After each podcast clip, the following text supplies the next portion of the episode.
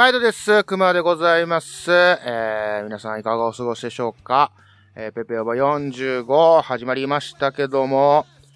えー、もうにがつですね、えー。にせんにじゅうにねん開幕してからもうにがつになったということで、えー、ね、もう早いなと。年がいけばいくほど時の流れは早いものでして、えー、ね、もうくまもやりたいことが山のごとしなんですけども、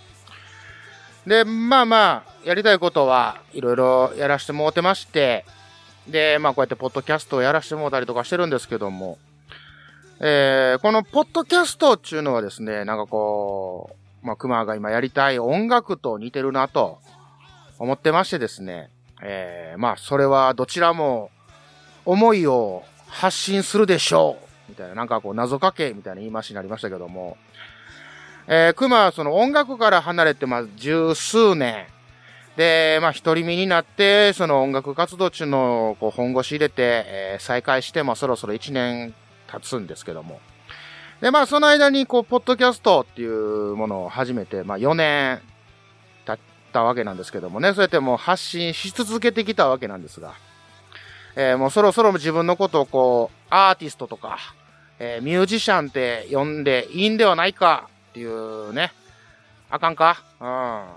まあある人にはこうクマの喋りは五流やなんてね、えー、言われたりもしたんで、まあいろいろこうまだまだ精進していかなあかんなと思ってますけども、で今回の、えー、タイトルのようにですね、えー、こうサブスクっていう話なんですけども、まあなんでこの話をしようかと思ったっていうのは、そのまあクマね前回、前々回ぐらいなんか忘れましたけども、あのアルバムを作るということで今ちょっといろいろ制作活動をしておるんですけども、でその作ったものをどうやって発信しようかなとかいうことをですね、いろいろ悩んだりとか、まあまあ調べたりとかしてまして、でまあ シーディー にするんかとか、えー、配信するんやったらこう YouTube とか、えー、ニコ動とか、えー、サンドクラウドとか、なんかいろいろあるなということで、まあいろいろ調べててですね。令和のこの時代に突如天下を統一せし者が現れた。なあなあ、天下統一って知ってる？え、織田信長？ちゃうちゃう。ああ、豊臣秀吉。ちゃうちゃう。ああ、わかった。徳川家康。ちゃうわ。桃の天下統一や。天下統一の塔は桃って書いて天下統一。知らんか？そらもう甘くて美味しい桃で、もう桜で顔つけてもらえない。あと桜も食べて。もう食べてますけど。食べとんかい。甘くて美味しいさくらんぼ、桃、りんごはシシド果樹園の天下統一。天下統一で検索。で、シーディー っていつ買ったっけなみたいなところにまずなりまして。で、まあ、シーディー っていうのはもうしばらくもう買ってなくて、で、まあ、最後に買ったのは何かって言ったら、えー、ザ・ホワイト・ストライプスの、まあ、ベスト版が出た時に、それ、買った以来、まあ、シーディー というものは買ってないんですけども。で、今やね、あのー、サブスクっていうのが主流で、サブスクリプションっていうのもね、舌を何回噛むんかなぐらいのこの、なんでこんな言い回しないのね。これサブスプリクション言ってね。うん、で、まあ、クマは漏れなく、こう、アマゾンミュージック、アマミューの方にまあ加入してるわけなんですけども。これはね、まあなんで入ったかと言ったら、まあその、音楽制作をするのにあたってですね、まあいろいろ聞かなあかんと。で、えー、まあ、マインドクリエイターズラジオっていう方で、もうそのアイドルソングを作らなあかんいうことで。で、アイドルソングなんかね、あのー、聞いたこともなかったし、触れたこともなかったんで、まあ手軽に聞こう思ったら、まあそういうサブスクに入ったらいいんじゃないかということで、まあ入って、で、まああれ便利ですよね。うん、もう検索かければこう何でも出てくるから、ほぼほぼ何でも出てくると。うん、これもインプットするには最適やなっていうね、ツールで。うん。で、まあ、それを利用してて、まあ、ふと思ったのが、まあ、こんなあったら シーディー 買わんくなるやろな、と思って。うん。で、その、シーディー の良さってなんや、という。まあ、言うたらね、クマなんか シーディー 世代ですから。まあ、シーディー の前は、えー、レコードっていうのがあったりとか、うん、まあ、カセットとかにもありましたね。カセットテープとかもありましたけど。まあ、その シーディー の時代ですから、まあ、シーディー の良さっていうのがね、まあ、いろいろ思うところがあるわけですよ。何気ない日々の風景と、それが色あせていくことの素晴らしさについて、彼は口ずさんだ。毎日の言葉も、明日の約束も、愛し合う二人も過ぎた日のことになる。トゥトゥニューアルバム シー。 喜びと悲しみとおかしみが詰まってる、そんなアルバムや。好評発売中。まあその一つとしては、まあジャケットっていうね、あのまあジャケットのデザイン性とかね、うん、まあこれはサブスクでも画像があるんであれなんですけど、なんかその大きいんですよ。サブスクとかやったらちっちゃいじゃないですか。ちゃんと手元にあの シーディー のサイズで、もう シーディー とかを知らん人も多いんちゃうかな、今若い子に関したら。うん、で、あとまあその シーディー っていうのはその曲順っていうのがありましてですね。まあそこになんかこうストーリー性っていうのをすごく何出してるアーティストとかもいてるんですよ。だからだんだんこう静かな曲からだんだんとこう、早い曲にとか激しい曲にみたいなとか、なんかそういう曲と曲のなんかなんていうんですか、その物語ストーリー性があったりとかっていうのを表現したりとかすることもあったりするんですよ。で、あとその シーディー を買うことによってこれコレクションするっていう満足感、うん、なんかそんで数持ってたら、あ、音楽好きなんやなとか、えー、なんかそういうことも公言できそうみたいなね、まあ。安い思いもあったりとかするんですけども。まあ、一番は、えー、熊的にはあのコミュニケーションツールでもあったよね、というのんですよ。っていうのが、えー、貸したり、借りたりできたっていうね。うん、ほんまはあかんやろうけど、まあまあその、こんなええのおるでっていうので、聞いてみてとか、ああ、それちょっとかっこよさそうに貸してとか、なんかそういうコミュニケーションきっかけ作りみたいなことで、えー、まあ使えてたよね、みたいなこととかを思ってたり。で、逆にこう、サブスクの良さって何ぞやっていうので、まあね、まあ一番は手軽にこう何千何万という楽曲が、えー、聴けるというところ、うん。で、とにかく手軽やね、と。うん、で確かにこう、ね、シーディー でアルバムの中にはその何曲も入っているわけですから、まあ好きな曲、嫌いな曲みたいなのもちょっとやっぱ出てきてしまうんですよね。うん。で、その、なんかヘビロテの曲っていうのを、えー、一曲もう抽出して、もうそれを聴くみたいなんとか。で、なんやったらね、その、そういう曲ばっかりを集めるとか、まあ自分で昔は編集したりとかしてましたけど、まあそういうのはまあ簡単にできるみたいな。そして繰り返し聴けるっていうね。うん。で、あと、試し聴きができると。うん。あ、なんかちょっと気になるな、このアーティストみたいなことで、えー、まあちょっと シーディー 買うのどうしようかな、みたいな。昔はこのターレコっていう、タワーレコードっていうところでね、あのヘッドホン置いて、で、こう、新譜が出たら、えー、そこで試し聞き視聴っていうのものできて、で、買うか買えへんかみたいなこともやってましたけどもね。うん、で、大阪梅田のタワーレコードが、まあ、閉店になりましたいうこともこの間ニュースでありましたけど、懐かしいなと。まあ言いながら、まあそういうことができるよねと。うん、で、なんかその、サブスクに関して言うと、その、アルバムのコンセプトがね、やっぱ、あの、崩れる気がするんですよね。うん。まあもちろんそのアルバム単位で聴けたりとかするんですけど、うん、そうやってその抽出したりとかする。まあそれ言い出したらまあ シーディー の時にも変われへんかな、みたいなとこもあるんですけど。で、なおかつまあその、現に利用してるんで、そのサブスクに関して、おりゃっていうその文句はね、まあ、偉そうなこと言えないんですけども。ねえねえライドウさん聞いてくださいよ、うんうん、私最近流行っているアニメでソロキャンに行きたいんですよ。いいねミカさん、それならレーション食べたいし作りたい。実は私それよりももっと行きたいところがあるんですよ。何何？宝塚歌劇団行きたいんですよ。行こうよ宝塚。というわけでふたりが体験したことのないことを体験してレポートする番組です。普段はもうちょっと落ち着いていますよ。毎月ゾロ目の日に配信中、月刊〇〇レポート。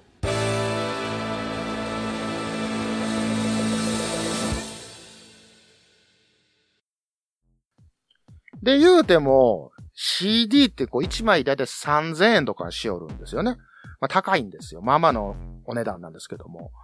その、アルバムいちまい売れたら、その、アーティストに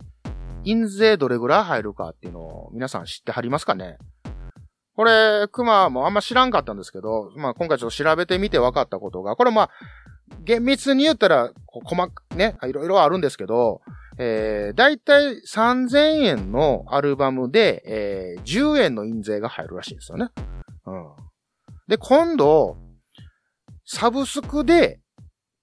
ね、聞くと、どれぐらいなんかなっていうのをちょっと調べてみると、なんと、いっきょく、れいてんななえんからいちえんらしいんですよ。ね。わかります？ いち 万再生でじゅうえんしか入ってこないんですよ。もうチャリンどころじゃないんですよね。ポトッなんですよね。うん。なんかテンション上がらんよね。これ。うん。まあ、じゅっきょく入りの シーディー で言えば、まあ、いっきょく単価、まあ、いちえんになるんで、まあ、単価自体はそんなもんかもしれないけど、まあ、確かにね、シーディー は高い。さんぜんえんは高い。うん。まあ、時給せんえんで働いてもさんじかんぶんですから、まあ、リスナーとしてはもう高いですよね。うん。でも、シーディーいち 枚作るのに、アーティストの労力っていうのは、まあ、計り知れないんですよ。まあ、その、もちろんその周りの方もそうなんですけど、まあ、費用としては何百万とかかかる場合もあったりとかするんですよね。昔とかはそうでしたね。もう シーディー 全盛期とかそんな話をよく聞きましたけども。だからまあね、そんだけの制作費かけてて、まあそりゃあさんぜんぐらいにもなりますわなっていうのはちょっと納得なんですけども。まあ、厳密に言ったらその、まあピザ屋とかと一緒で、えー、その家賃とか人件費とかでこう シーディー 自体の値段が上がってるとは言われてるんですよね。うん。で、シーディー もその海外版とかいうのであったら、下手したらこう、半額ぐらいで、ね、同じ内容で半額ぐらいで買えたりとか、する場合もあるんですよ。うん、で、日本版にはその、まあ高い分、なんかそのボーナストラックとか、なんかそのレビューとか、なんか付加価値つけてとか、いうので、まあ工夫したりとかはしてるみたいなんですけども。で、それが、まあ、月額せんえん足らずで、まあ、聞き放題っちゅうのは、まあ、魅力ですわね。うん。まあ、でもしかしながら、いっきょくいちさいせいでいちえんとかはもう、マジで震えるよね。うん。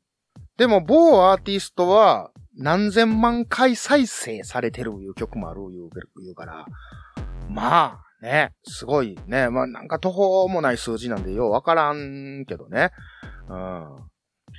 でも、クマみたいなこの超弱小ミュージシャンはもうガクブルですわな。うん。あの、映画のサブスクとかもあるやんか。えー、ネットフリックスとかアマプラとかもあるけど、映画好きの人ってこう結局、ね、なんかそれだけで満足っていうわけじゃなくて、きっちりこう映画館とかにもしっかり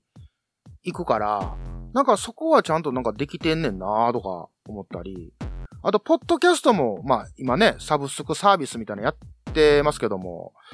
あれもね、全ポッドキャストをサブスクにしたらええのにとか思うけど、やっぱ、ね、印税とかのこと考えたら、元取られへんねやろな。うん。最初の吐き出しっていうのは、こう、発信者側にあるわけやからね。うん。なんかその音楽のサブスクに関してはなんか シーディー がとかサブスクがとか、えー、よく聞く気がするんやけど、こう映画界隈の人らはおおらかな人が多いんかな。うん、あんま聞かへんよね。なんかネットフリックスがどうのとか、なんやアマプラがどうのとかって聞かへんよね。だからこうサブスク解禁とかってニュースになるけど。な、なんでそんなもったいぶってな、やっと解禁ですみたいなことなんで言うんかなと思ったけど、やっぱね、あの、レコード会社としてはやっぱすっごい勇気がいることなんやろね。この売り上げということに関しては。うん、なんかすごく納得する部分が今回見えたなと。うん。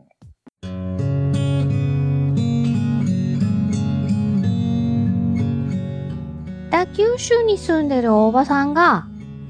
アニメや映画などオタク成分たっぷりにお話ししてるよ。北九州の片隅、みんな聞いてね。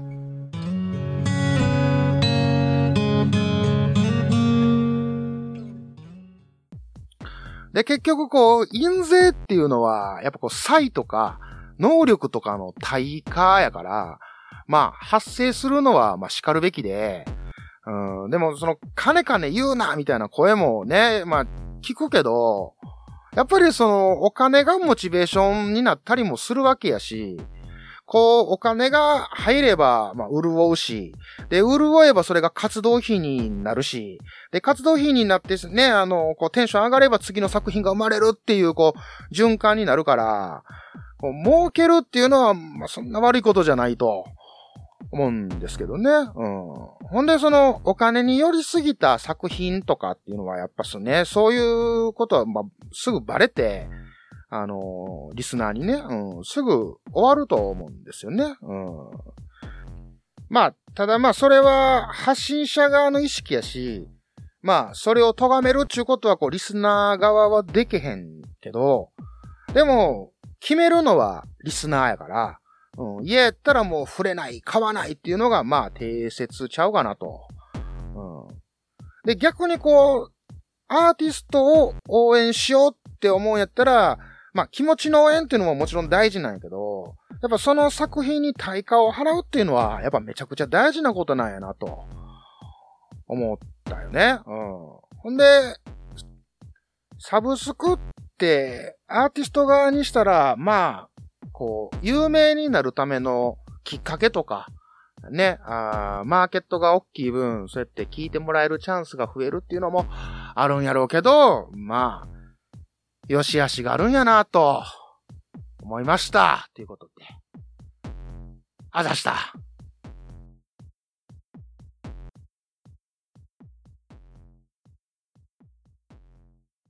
ポッドキャスト番組の音楽がしっくりこない、訴求力のある シーエム を作りたいけど音楽の商用利用はめんどくさい、新たにレーベルを立ち上げたがライバルに差をつけたい、折れた前歯を差し歯にしたけど違和感がある。ぜひ一度ジャックインレーベルにご相談ください。相談料無料。ご満足いただけなかった場合は他のレーベルをご紹介します。イエイエイエイ。あなたのジャックインレーベル。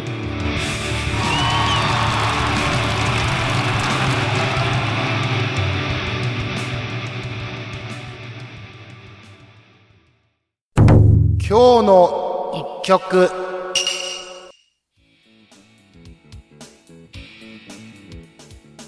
はい、今日の一曲。このコーナーは思い出のある一曲を紹介するというコーナーです、えー、本日紹介するのはストロベリースローターハウスのクールカーム&コレクティッドという曲でございまして、えー、まあ同名でね、えー、ローリングストーンズでも、えー、同じタイトルの曲あるんですけど、そうではなくてストロベリースローターハウスの方の、えー、クールカーム&コレクティッドでございます。もう言いにくいな、えー、ストロベリースローターハウスって何人の人が知ってるのかな。これあんまりね、あの言うても知らないいう方が結構多いんですけど、あのデンマークの、えー、バンドで、えー、まあ言うてくまもあのいちまいめのえー、ティーンエイジトゥーチェ、トゥーチェチェンバーだかな、うん、っていうアルバムしか持ってないんですけど、えー、まあそれのいっきょくめなんですけどもね、あのー、みんな大好きグリーンデーが、えー、ルーキーを、えー、リリースしたのがせんきゅうひゃくきゅうじゅうよねんで、えー、このストロベリースローターハウスのティーンエイジトゥーチェチェンバーをえー、リリースしたのもせんきゅうひゃくきゅうじゅうよねんということで、えー、同年なんですね、うん、でもちろんそのドゥーキーの方がバゴーンと、えー、売れたわけなんですけども、えー、まあもちろんクマももちろんね、えー、ドゥーキー聞いてましたが、えー、そのなんやろな、みんながこうグリーンデーグリーンデードゥーキードゥーキーと言うから、俺はもうストロベリースローターハウスを聞いてやろうということで、まあこれはね、あの友達に紹介されたんですけども、まあまあめちゃめちゃかっこよかった、おうおうっていうことで、で、まあこれすごい語弊というか、あれがあるんですけど、あの、まあメロコアシーンがその頃、えー、まあ、世の中を席巻してまして、で、まあ、グリーンデーも、えー、このストロベリースローターハウスも、まあ、そこのカテゴリーに入れて、えー、みんな聞いてたという感じで、で、まあ、グリーンデーと比べて何かというと、ちょっとね、なんかな、あの、複雑というか、えー、ちょっとかっこいいことやってるんですよ。グリーンデーがかっこ悪いとかそういうわけではなくて、グリーンデーは結構ストレートにドーンとくる、まあ、パンクロック、メロコアみたいな感じだったんですけど、えー、ストロベリースローターハウスに関しては、こう、ちょっとこう、ロックテイストが強いというか、なんていうかな、まあ、あくまでも熊見解ですけど、いう感じで、あの、すごいノリのいい曲の、まあ、えー、一発目にかかる曲なのですごい思い入れがあると。で、なぜこうなるかというとですね、まあ、若い頃、熊はその シーディー かけながら寝る癖があったんですよね。で、その聴きながらこう寝落ちするっていうのがあるんですけど、やっぱりこう、いっきょくめ、にきょくめ、さんきょくめあたりかな、まではすごい強烈にこう覚えてるんですけど、もう残りの曲ってね、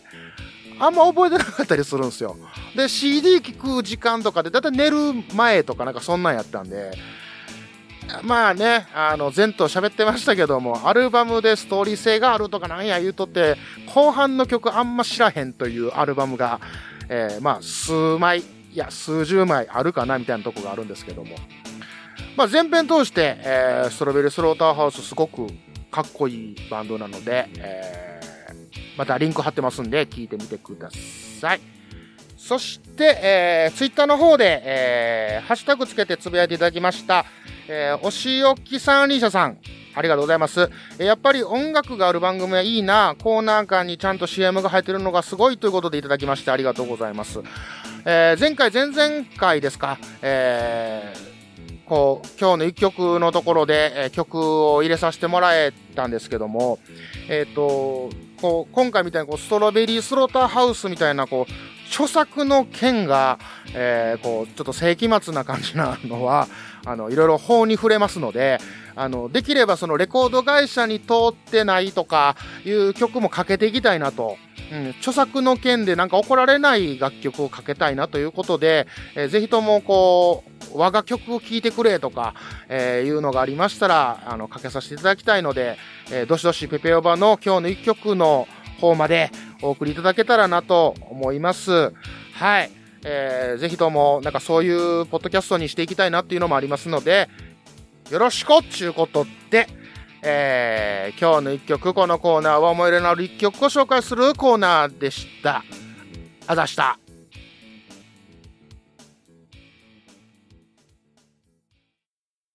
その笑顔に隠された知られざる感動ストーリー。まるで生のような。ドライハーブ。私、美味しいハーブを食卓に届けたいんだ。ゼロからいちを生み出す苦悩の日々。何や、たった れいてんいちグラム の誤差じゃない。バカ野郎、一つの妥協で全てが台無しだ。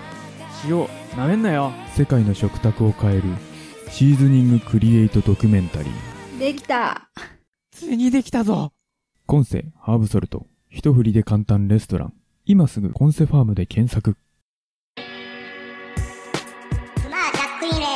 グッズショップマッシュルーム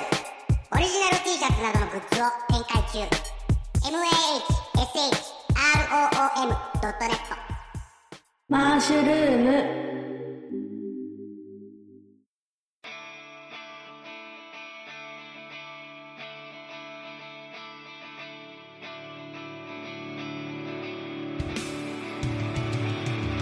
はい、ペペオバよんじゅうごエンディングでございます。えー、クマはですね、今絶賛アルバム制作中ということで、えー、いろいろ頑張っておるんですけども、まあ、あの、ペペオバのオープニングの曲とか、今このバック流れてるエンディングの曲とかを、まあ、リテイクして、えー、ちゃんともっと、こう、綺麗なもの、綺麗なものってなんやろな。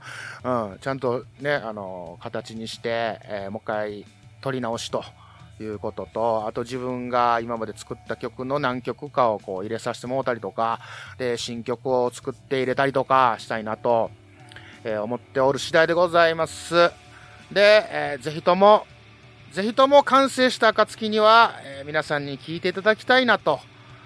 いう思いをもとに、えー、作っております。で、この